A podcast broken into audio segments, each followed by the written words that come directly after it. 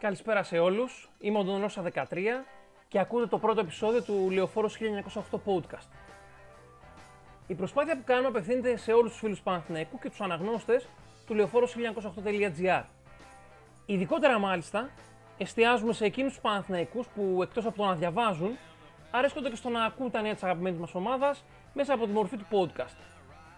Η δημιουργία του site Λεωφόρος χίλια εννιακόσια οκτώ.gr υπήρξε μια ιδέα της στιγμής, που βασίζεται στην αγάπη μας για τον Παναθηναϊκό και το γεγονός πως πέρα από τις υπόλοιπες υποχρεώσεις της καθημερινότητάς μας, ο Παναθηναϊκός ταυτόχρονα αποτελεί κομμάτι της. Δεν είμαστε επαγγελματίες δημοσιογράφοι και ούτε θέλουμε να γίνουμε. Είμαστε οπαδοί του μεγαλύτερου συλλόγου της χώρας και βλέποντας πως βιώνουμε μια εποχή που ο Παναθηναϊκός ταλανίζεται από πολύ μεγάλα προβλήματα, βγαίνουμε μπροστά με τα γραπτά μας, με την προσπάθειά μας να αποκαλύψουμε πράγματα, με τη φωνή μας, και έχουμε σαν στόχο να εκφραστούμε αδέσμευτα, ανεξάρτητα και καθαρά παναθηναϊκά, χωρίς καμία απολύτως εξάρτηση. Συμφέρον μας είναι πάντοτε το καλό του Παναθηναϊκού και μόνο αυτό. Από εκεί και πέρα, στο πρώτο επεισόδιο του Λεωφόρου χίλια εννιακόσια οκτώ podcast, θα μιλήσουμε για το θέμα του νέου προπονητή του Παναθηναϊκού, αλλά και τα διοικητικά δρόμενα γύρω από το ποδοσφαιρικό τμήμα. Όπως φαίνεται, νέος τεχνικός της ομάδας μας θα είναι ο Ιβάν Γιοβάνοβιτς. Ο πενηνταοκτάχρονος Σέρβος τεχνικός υπήρξε ένας πολύ σπουδαίος ποδοσφαιριστής στα νιάτα του, κάνοντας σπουδαία καριέρα στον Ηρακλή.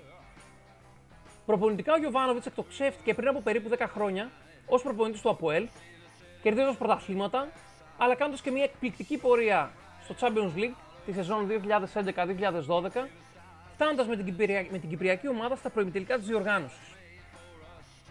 Από εκεί και πέρα όμως τα ποδοσφαιρικά του ήθη χάνονται, καθώς ακολούθησε το δρόμο των πετροδόλαρων στα Ηνωμένα Αραβικά Εμιράτα, που βρίσκεται ακόμα και σήμερα. Ο Γιοβάνοβιτς φημίζεται για την σκληρή πειθαρχία που επιβάλλει στα αποδυτήρια ε, και στον ΑΠΟΕΛ είχε μια ομάδα με καλή φυσική κατάσταση. Μεγάλο μείον όμως αποτελεί το γεγονός πως εδώ και πολλά χρόνια είναι μακριά από το ευρωπαϊκό ποδόσφαιρο και φυσικά το ελληνικό. Το γεγονός αυτό κάνει τον Γιοβάνοβιτς να αποτελεί ουσιαστικά έναν προπονητή που εμπεριέχει μεγάλο ρίσκο. Ειδικά σε μια εποχή που τα περιθώρια για τον ποδοσφαιρικό Παναθηναϊκό είναι πιο στενά από ποτέ. Όσον αφορά τα διοικητικά ζητήματα, η εμφάνιση του Μάρκου Δρακωτού και το ενδιαφέρον για εξαγορά της ΠΑΕ, όπως είναι λογικό, τραβάει τα φώτα της δημοσιότητας. Στην όλη υπόθεση, το αρνητικό που έχουμε εντοπίσει αυτή τη στιγμή είναι πως ο ίδιος ο κύριος Δρακωτός δεν έχει δώσει λεπτομέρειες όσον αφορά την πρότασή του για εξαγορά της ομάδας, αλλά και το όραμα που έχει για αυτήν. Θα θέλαμε να τον ακούσουμε στη συνέντευξη που έδωσε στην ΕΡΤ, να μιλήσει για παράδειγμα για το θέμα του γηπέδου, που ίσως είναι και το πιο κρίσιμο κομμάτι αυτής της εποχής. Να παρουσιάσει τους στόχους που θέτει ο ίδιος για την ομάδα, αλλά και το πώς θα ήθελε να δει τον Παναθηναϊκό στο μέλλον.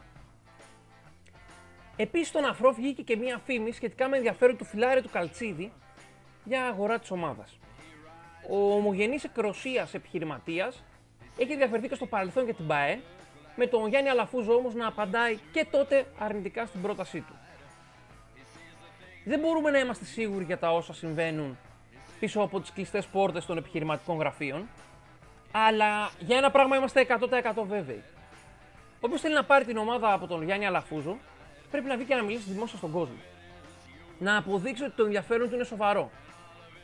Να μιλήσει για το τι θέλει να πετύχει με την ομάδα. Να κάνει σαφή και ξεκάθαρη τη θέση του για το θέμα του γηπέδου. Και το κυριότερο απ' όλα, να εμπνεύσει τον χιλιοταλαιπωρημένο κόσμο του Παναθηναϊκού. Αν τα κάνει αυτά, δεν υπάρχει περίπτωση στο τέλος να μην καταφέρει να πάρει την ομάδα και να αλλάξει την ιστορική της πορεία. Κλείνοντας το πρώτο μας επεισόδιο, θέλουμε να ευχηθούμε καλή επιτυχία στα τμήματα μπάσκετ ανδρών και γυναικών που αγωνίζονται σήμερα και αύριο, και ειδικότερα στην περίπτωση του μπάσκετ γυναικών θέλουμε να ευχηθούμε τα καλύτερα, γιατί φέτος οι κοπέλες και οι coach Καπογιάννη μας έχουν κάνει τρομερά υπερήφανους, παλεύοντας απέναντι σε θεούς και δαίμονες κυριολεκτικά. Αυτό ήταν το πρώτο επεισόδιο του Λεωφόρος χίλια εννιακόσια οκτώ podcast.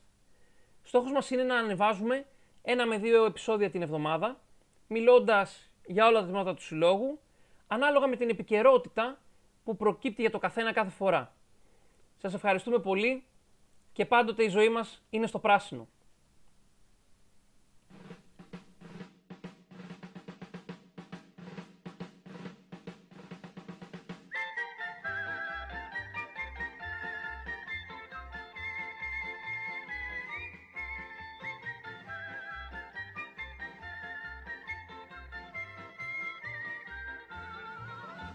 Σύλλογος μεγάλος, δεν υπάρχει άλλος, δεν υπάρχει άλλος πιο δυναμικός. Και χιλιάδες φίλοι, μόλις ζουν τριφύλοι, ζήτω λένε ο Παναθηναϊκός. Παναθηναϊκέ, Παναθηναϊκέ, Παναθηναϊκέ με κάνε και τράνε. Παναθηναϊκέ, Παναθηναϊκέ, πρωταθλητής όλα τα σπορ παντότινε.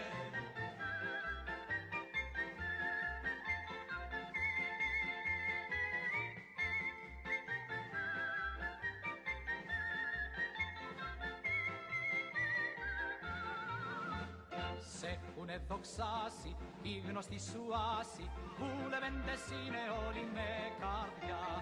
Χαίρεται η Ελλάδα που έχει τέτοια ομάδα, που της νίκης έχει πάντα τα κλειδιά.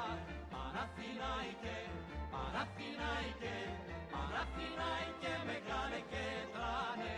Παναθηναϊκέ, Παναθηναϊκέ, πρωταθλητής όλα τα σπορ παντότινε.